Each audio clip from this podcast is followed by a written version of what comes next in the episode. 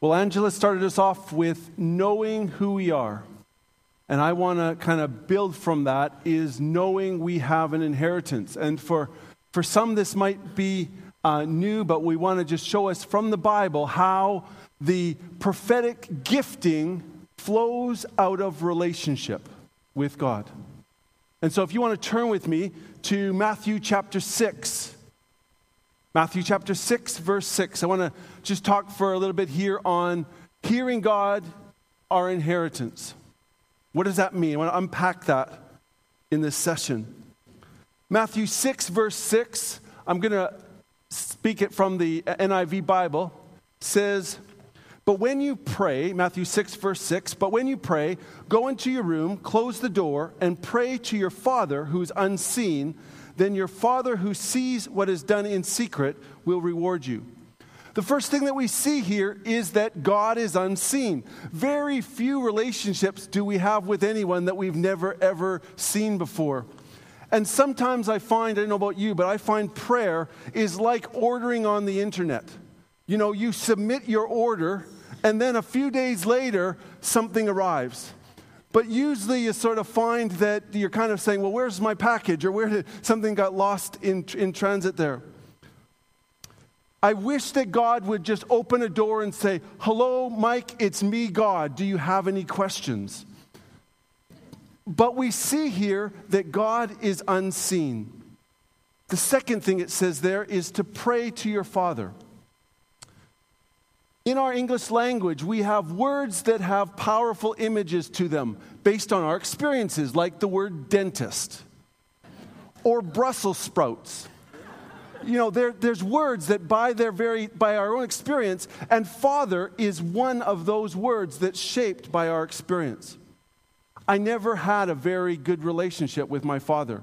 My father was kind of a Christmas and a birthday dad when I was young. I had a, got a present at Christmas and a present at my birthday. And, and we'd have weekends together and telephone calls. My parents were divorced when I was about uh, eight years old. And my dad would only tell me he loved me when he was drunk.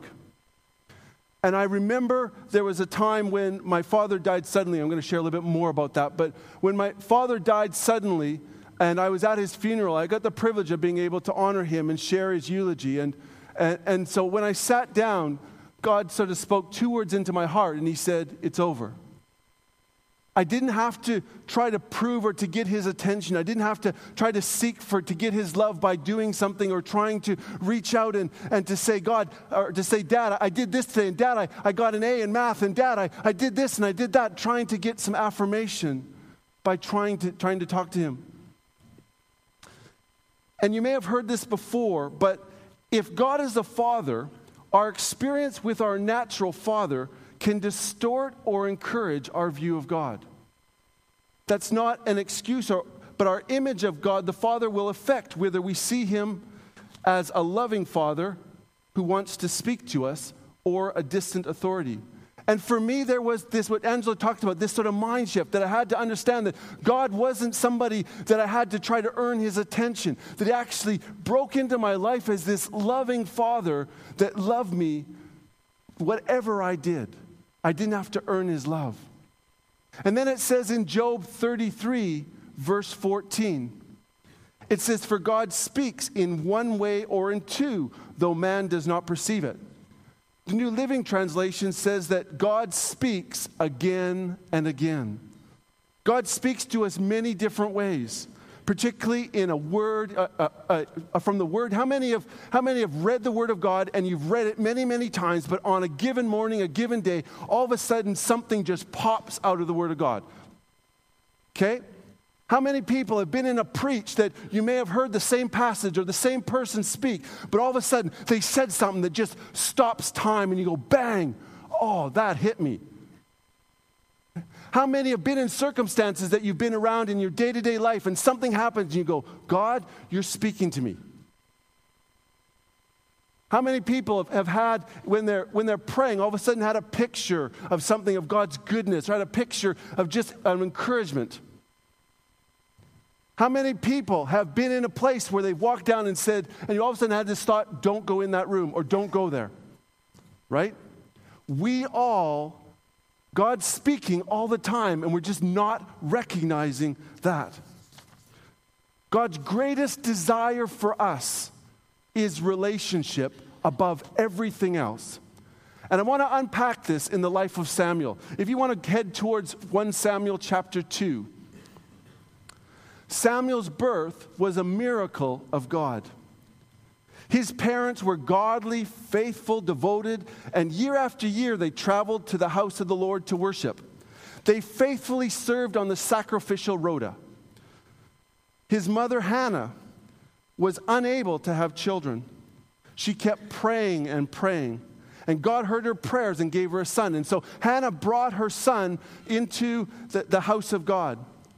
Now it says in 1 Samuel 2, verse 11, we pick it up there that says, The boy was ministering to the Lord in the presence of Eli the priest. Jump to verse 18. Samuel was ministering before the Lord, a boy clothed with a linen ephod. An ephod was the garment of a priest. I want you to see here that he was a boy set apart to serve God. And in verse 26, now the young man Samuel continued to, bo- to grow both in stature and in favor with the Lord and with man. Throughout these first two chapters, we see how Samuel was growing in his service and ministry before God. Stature and favor reflects on what Samuel was doing. He was growing up blessed by God and popular with the people. Now, just follow with me. Go over to 1 Samuel 3. If you have one of those Bibles that has the calendar dates or the dates next to the chapters, I want you to see actually, if you did some maths, you'll find that at the beginning of 1 Samuel 3, it's about six years later of this chapter. Okay? And it says in verse 1 Now the young man Samuel was ministering before the Lord under Eli. Twice the Bible notes that Samuel ministered before the Lord over this six year period. His whole life was devoted to serving God in the house of the Lord. He regularly worshiped and ministered before God and served under Eli. He slept in the presence of God and near the ark of God. He exemplified a godly life. If he was one of your kids, you'd be proud of what he was doing. He was in the house of God, he was doing the things of ministry before God. And for all that Samuel was doing and serving in the house, while this was a different spiritual time, what impressed me about this is that though Samuel was doing great things for the Lord in all Samuel's ministry and service, it says in verse 7 now Samuel did not yet know the Lord. Many of us have faithfully served and worshiped God and been in His presence, and yet would say that we very much feel that we it feels like we're serving an unseen friend that we don't really know sometimes. Samuel's birth was a miracle. Like Samuel, some of us would say that we're only here because of a miracle of God. The purpose of our miracle life is not just to serve an unseen Father, but to have a real relationship with Him. At that moment in this chapter where we are right now, God had more for Samuel than Samuel was experiencing. You see, serving detached from relationship is wearisome. At that night, Samuel was sleeping near the ark of God, and the temple he served faithfully every day. That night was the night that the Father broke in. Today, God wants to break into our hearts, into our lives today, afresh. So, 1 Samuel 3, verse 4 Then the Lord called Samuel. God said one word, his name Samuel. Samuel gets up and goes over to Eli and says, You called? And Eli goes, Boy, you're bothering me. Go back to bed. And so he goes back to sleep. We know this story. The first point I want to make in this is that God spoke to Samuel, but he didn't recognize it. The more we do this, the more that we teach on this hearing God in, out of relationship, the more I'm convinced that God is speaking to us and we're just not recognizing him. Samuel couldn't recognize the voice of the one he served. If we worked for a boss that we never ever get any instruction from, we end up doing the same old things every day in our job. God wanted Samuel to not only serve him with all his heart, but to know him and to know his heart. Even, you don't have to turn there, but just previously in chapter 2, God spoke to Eli, who was the priest that Samuel was serving. And he said this He said, And, as I, and I will raise up for myself a faithful priest. This is what God says. And I will raise up for myself a faithful priest who shall do according to what is in my heart and in my mind. God's desire for us is that we should have relationship with him and to know what's in his heart and mind. So the second thing is that Samuel had the ability to hear God's voice, but he didn't know it. I, um, I fixed computer. Uh, my, my background before I became on full time staff in, in Lowestoft was I was a computer technician. I killed viruses and all that sort of geeky stuff. And, and I did a lot of home service calls. And I was called out to this house, and someone said, We can't hear any sound. There's nothing coming through our computer. It's broken. Can you fix it? So I looked and looked, and there was all the wires were there, and I looked, and the speakers were there. That everything was turned on. I turned it off and turned it back on again, as you do, and and nothing was there. And so I looked, and all the wires were there, but I found that it was just on mute. you see, we're wired for sound. Within us is the ability to hear God.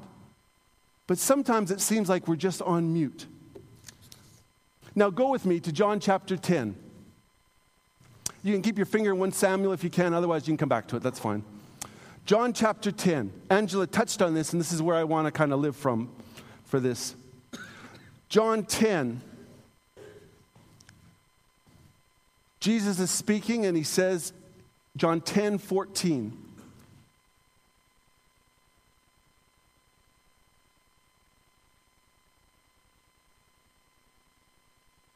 I am the good shepherd. I know my own, and my own know me. And then verse 27 My sheep hear my voice. I know them, and they follow me. Okay, so who's the good shepherd? Who's the good shepherd? There we go. They go, How many of you are sheep here today? What does the sheep say? Ma.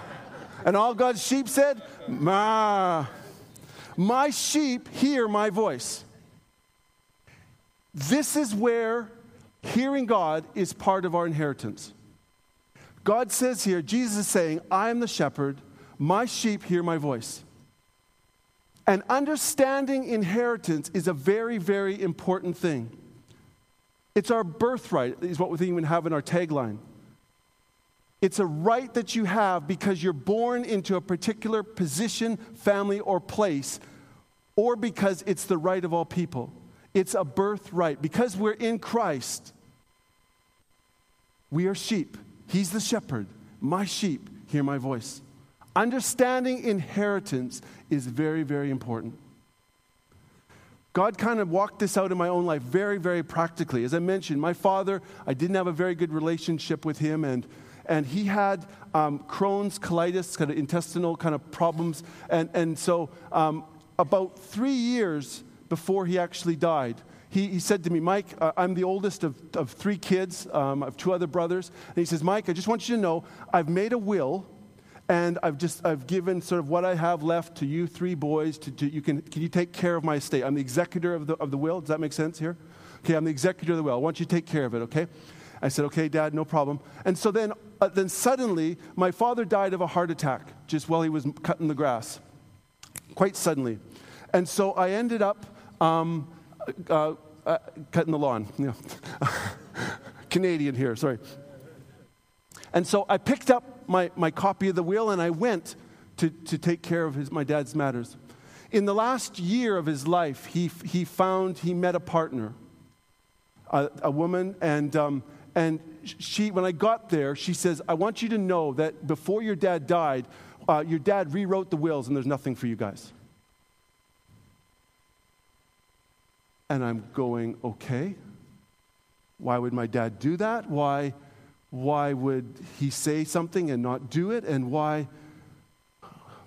And, and so, but then it got to the point where they actually opened the official will. And this official paper that, that the lawyer read out actually said that there was a portion set aside for us brothers that she didn't know about. And what is my point in this? Is the fact that there may be someone on your shoulder, like the evil step partner, that says, You don't have an inheritance. There's nothing left for you. The Father's left you nothing. But when you look in the official documents of the Word, it says you have an inheritance. And there was a moment there that I could have believed the lie or stood on my inheritance. I had to say, God, I want my inheritance. And today there's something in us that we can believe the lie that God doesn't speak to us or that God doesn't speak today. But we have an inheritance. My sheep hear my voice. And so, my question this morning is Do you want your inheritance? If God says, My sheep hear my voice, do you want your inheritance? Yes. Will you say with me, God, I want my inheritance? It doesn't matter if you've got some voice that's going, This isn't for you, this isn't for you, they didn't leave you anything. God, I want my inheritance. But it says, My sheep hear my voice. They know me and they follow me. The lovely thing I love about that is that there's relationship, knowing Him, before following directionally. Hearing God, the primary purpose of hearing God is relationship. And out of that comes relationship and ministry to others. God wants to personally speak to each of us because, as a father, He wants relationship with us. Hearing is a natural expression of our relationship with God before any expression of ministry. Out of that relationship, what we're saying today is out of that relationship of hearing God. Now, what does that look like, Mike? That's what we're going to do this afternoon. So just park that, okay? What does that look like this afternoon? Out of that relationship of hearing God relationally springs us being able to hear God for others when we're together, and it springs out of any gifting and ministry in the prophetic that God brings. Now, we all speak English or different languages here. I'm attempting to do that this morning. It's, a lang- it's what we do to relate together. We use words to speak to God and to one another. Can you turn to the person and say, Can you hear me? Can you turn to the other person and say, What? we all speak words, right? So, in, similarly, we all speak words. But some have an increased measure of words to speak to a small group.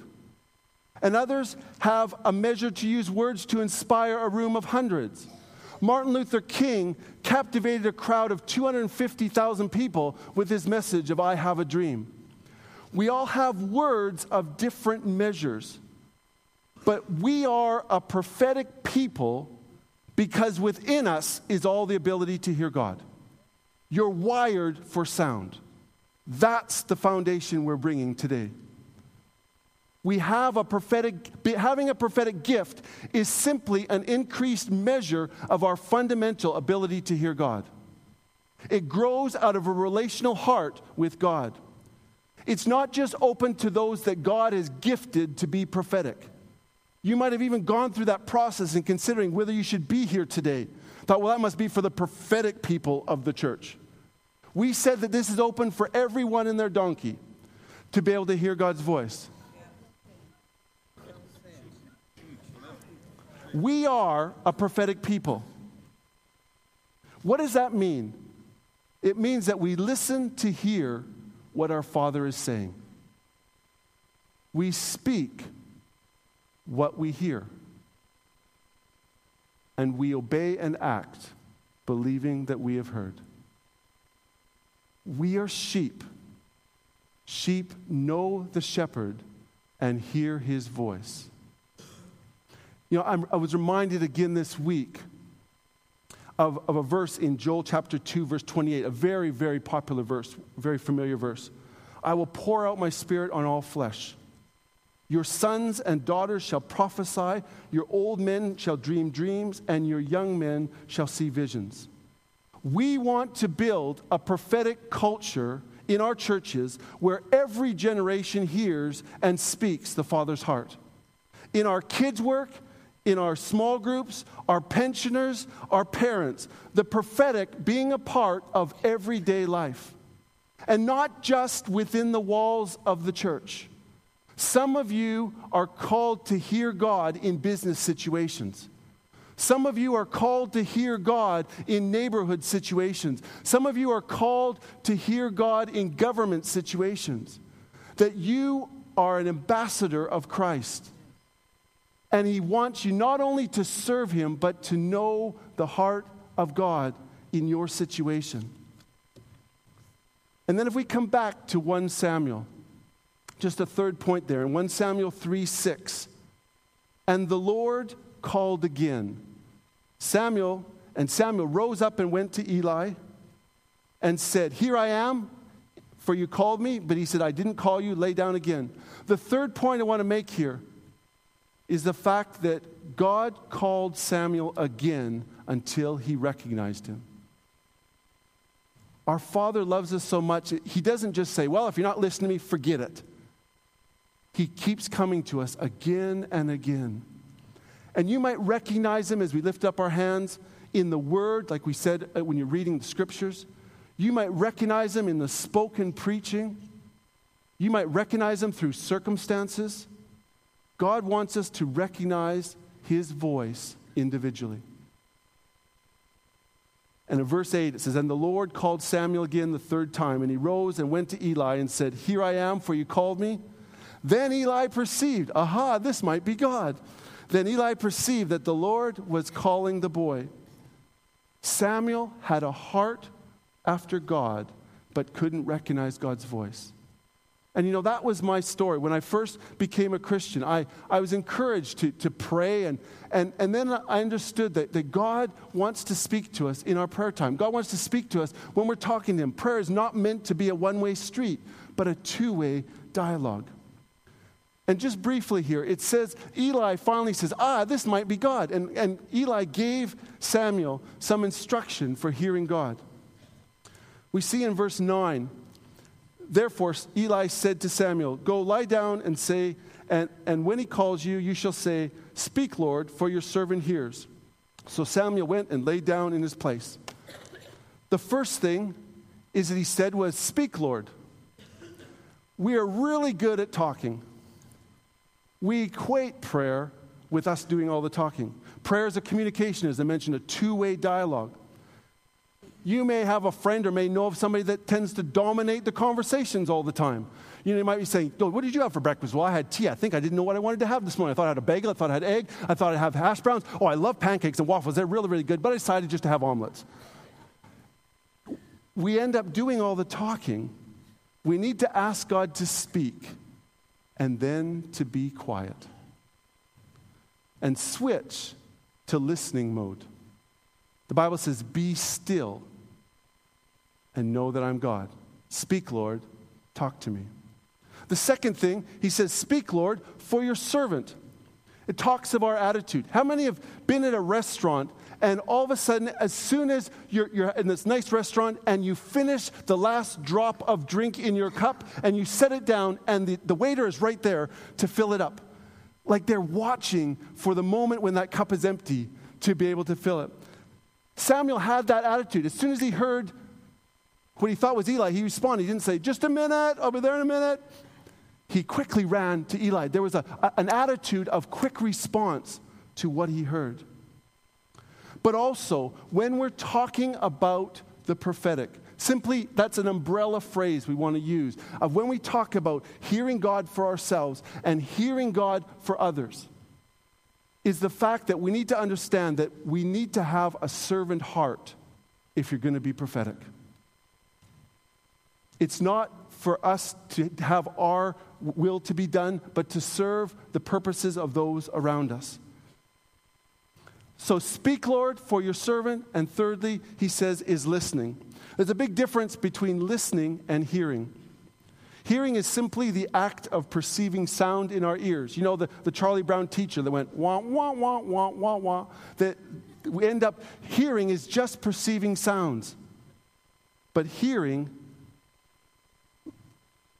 listening, pardon me, let me say it back that. Hearing simply happens. We pick up sounds. But listening is where we're attentive. It's kind of like, you know, when you have somebody that's watching television and they're focused, they're not even paying attention. You go, I'm going to go to the shops. Uh huh. Yeah. And, and you say, Your hair's on fire. Uh huh. And, and they're just not paying attention. The importance of us to hear God is that we listen and that we still ourselves and we recognize that God wants to speak. Now, just briefly, I want to just talk about well, why do we struggle to hear? First of all, I want to look at 1 Thessalonians 5, verse 20. It says there, Do not despise prophecies, but test everything, hold fast to what is good. The word despise there is to regard as nothing or to, to set at naught, at, at zero. We can have a wrong view of prophecy, an undervalued view which can even cause us to be cynical about it, uh, about God, about God speaking to us. We can have a distorted view, perhaps because of a bad past experience that someone that we felt somebody mistreated us when we tried to share something. And we might have said, I'll never do that again. Or perhaps we may have been hurt ourselves by someone who's mishandled their gift in giving uh, some kind of a word to us that really did damage in our lives. Or we may have grown up and come from a background with the belief that hearing God is not for this time. And it can cause us to despise prophecy or to be cynical.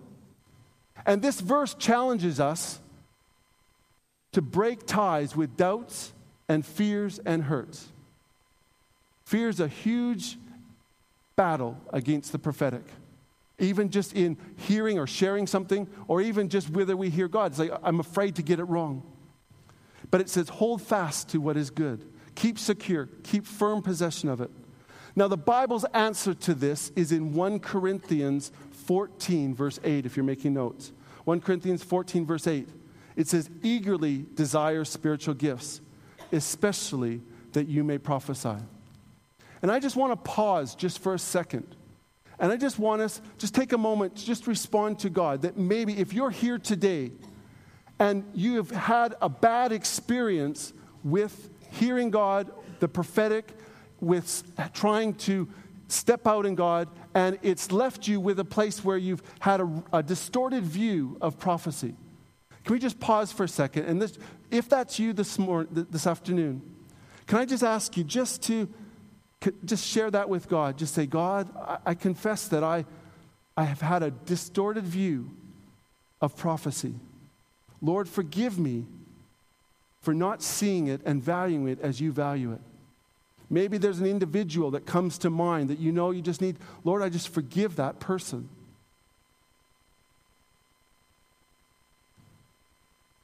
And Father, will you give me a fresh understanding of the value you put on relationship and hearing you.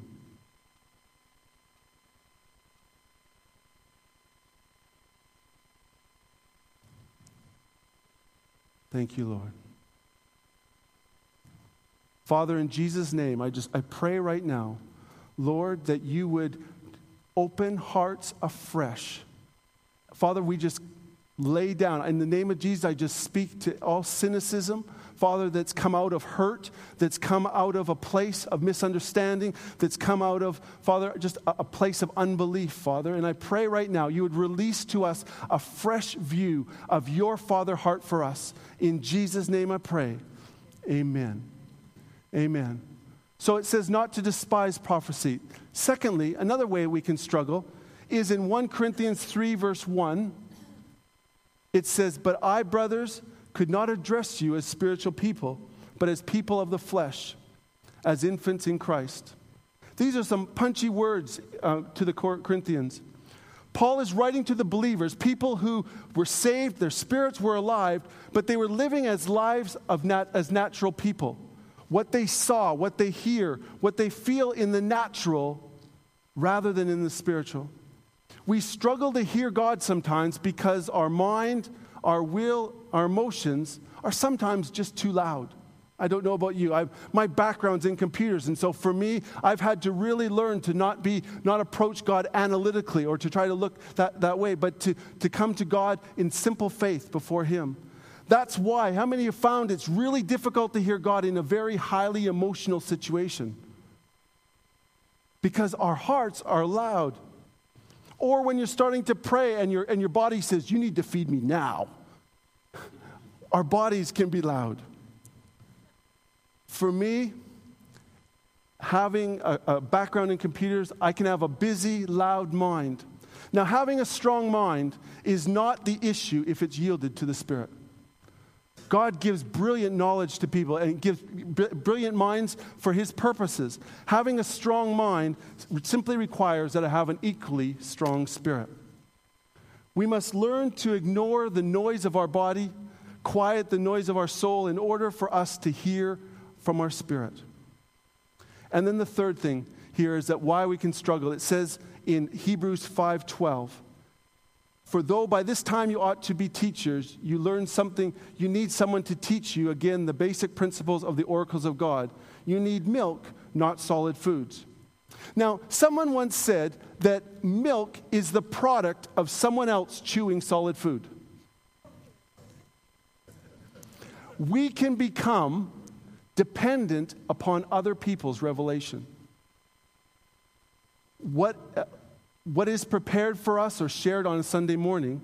And Paul is making a statement of their condition, but not without a way forward.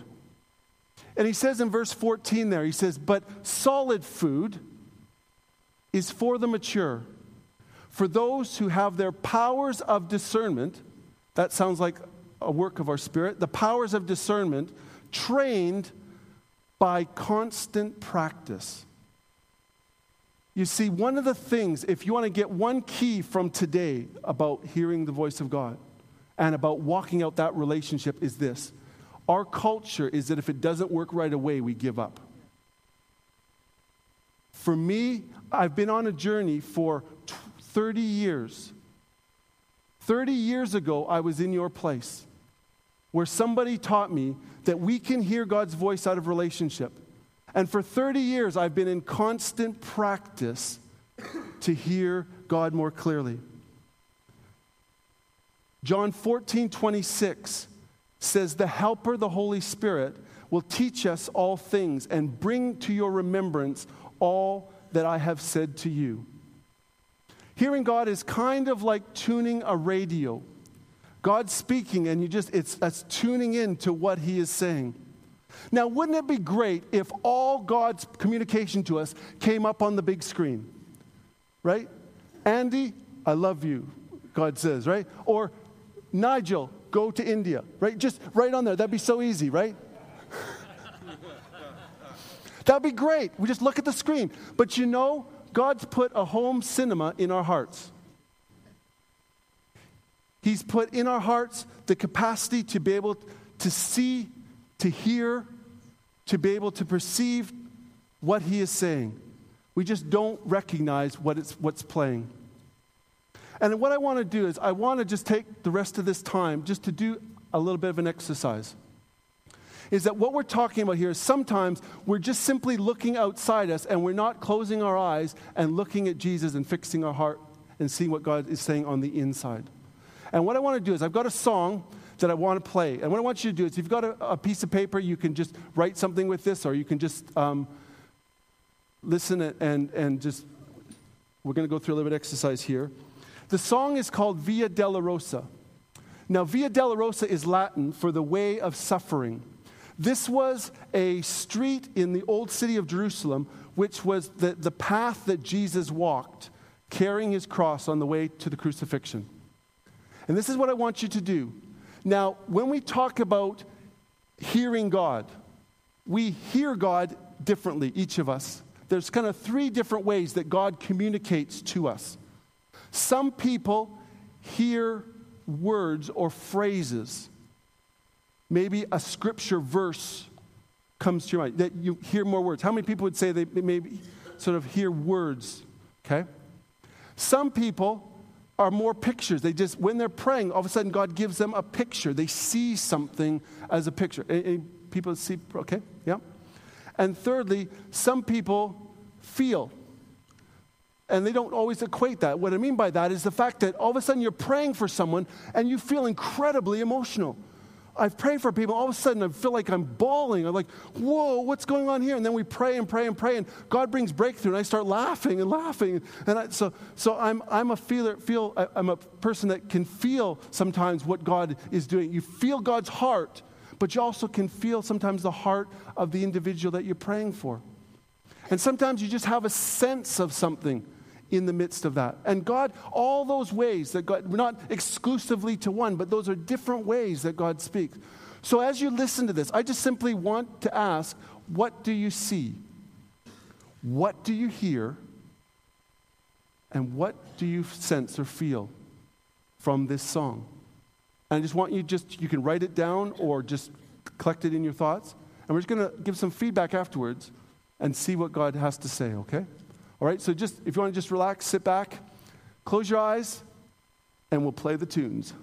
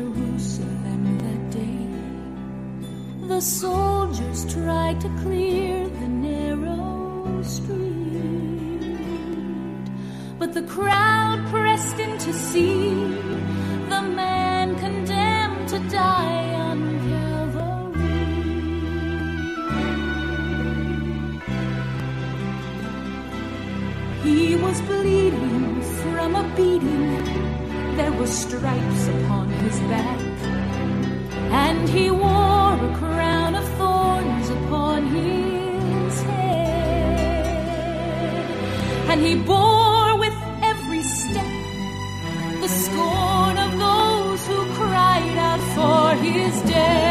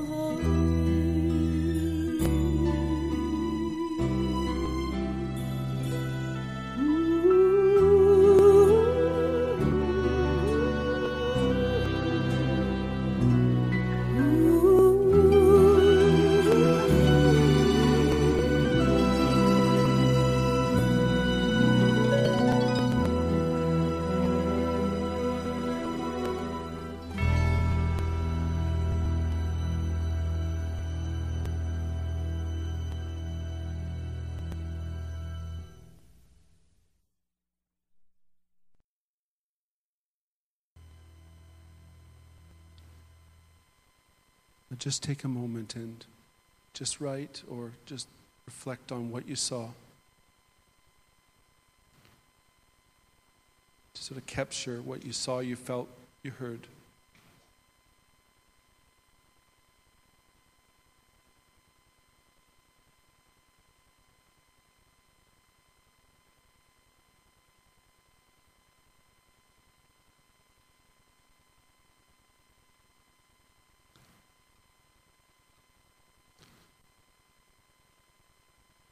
For me, whenever I hear that song, I don't always see anything, I don't always hear things, but it always brings, brings me to tears. I always feel very much that song. And so that's even just that, just feeling the heart of God in the midst, feeling in the midst of that is, is, a, is part of how God, God communicates his heart to us. So, what I want to ask now is the point I want to make with this, just so you know where I'm going, is the fact that we all heard, this room of 200 people heard the same song. But I want you to hear how God communicates things individually to each of us. So, what I want to just ask is um, we have a microphone. Just want to ask if you just want to share, brief, share briefly um, just what you saw or what you felt or what you, what you heard um, f- for us to listen. Okay? What? Back there. Yeah. Lift your hand up there.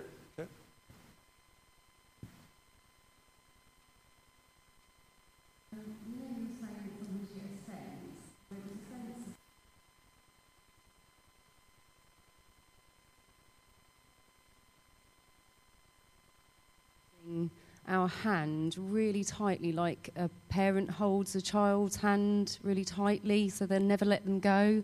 And so the pain we were all feeling, I got a sense that there was quite a lot of pain in the room from various things, and that he was holding our hand really tightly. So.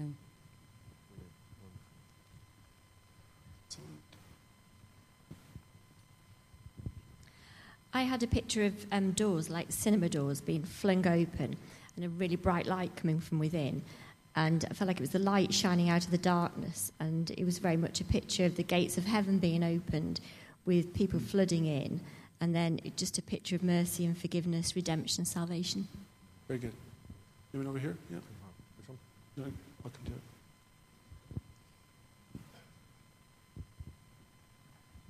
Yeah, hi. It might sound a bit random, but as soon as the, the music started playing, I saw um, a whole fleet of steam ships rather than steamboats on really rough seas going from right to left.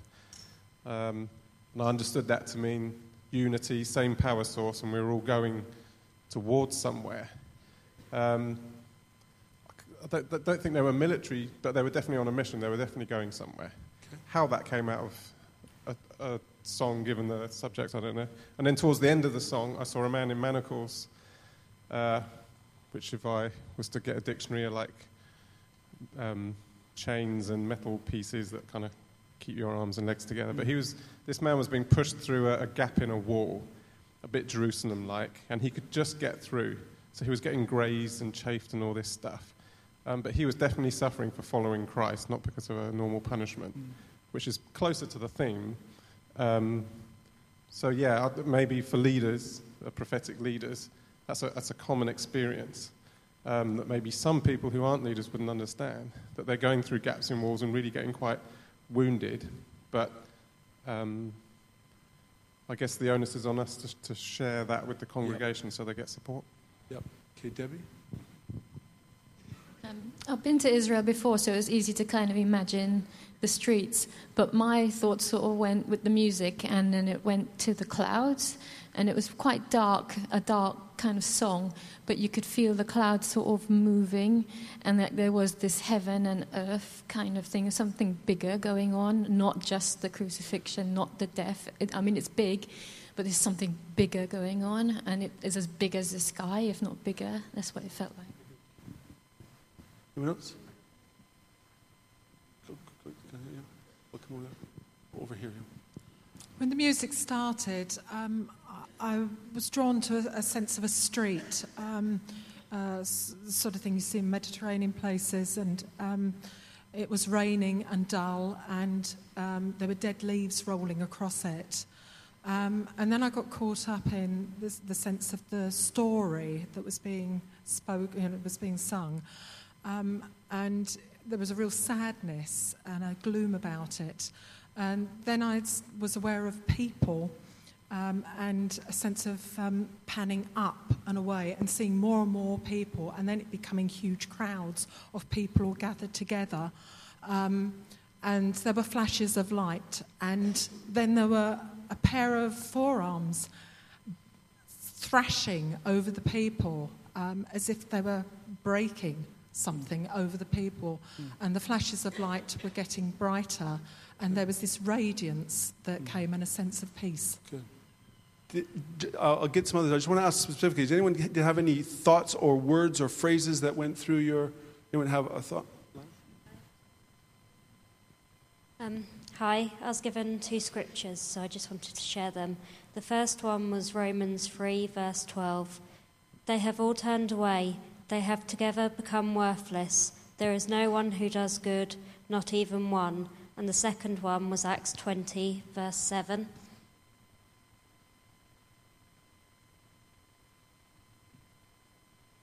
And then it was on the first day of the week, we came together to break bread. Paul spoke to the people, and because he intended to leave the next day, kept on talking until midnight. And God was speaking to me, saying that there's a big need for us all to pray. I know that at the moment in Norwich, there is a big gathering of people, and lots of churches are growing. But in Lowestoft at the moment, there's a huge need for God. And I feel this sense within me that God is saying we really need to pray for the people out there in places like Lowestoft and across England because God is so needed. People are desperate and they're crying out. Any- Any other ones over here? What you saw? Uh, come on. Uh, yeah, just the verse, "Forgive them, Father. They know what not they they know not what they do." Just uh, those words in the song talking about he's going through the street, even as there are people, um, you know, who are calling out for his death. He's sort of taking that on board, but at the same time, it's his love for them that's driving him forwards, and uh, just a sort of awe and, and wonder at that. Got one here. All I can say is that when I heard the music, um, I found myself as one in the crowd, and obviously it was Jesus' um, being crucified. But I just felt, I'm still, my heart's still racing. I felt such incredible pain and such sorrow that my very, very best friend was going to be put to death, and there was nothing I can do, nothing I could do about it. But of course, that's not the end of the story. We know the truth. But that's how I felt. That music made me feel. Um, the words that came to me were uh, there was silence in heaven, and I just saw heaven watching salvation unfold. Couple more here. Okay. See if there's any over there. Hi, thanks. Um, I just set the picture when the music started. I felt um, an awe, the creation of the universe. I just saw sort of creation of the universe, really, but it was awesome and powerful. Then some uh, a tenderness, and then everything was dark and uh, forbidding. And then when Jesus was crucified, the universe was shaken, and God was.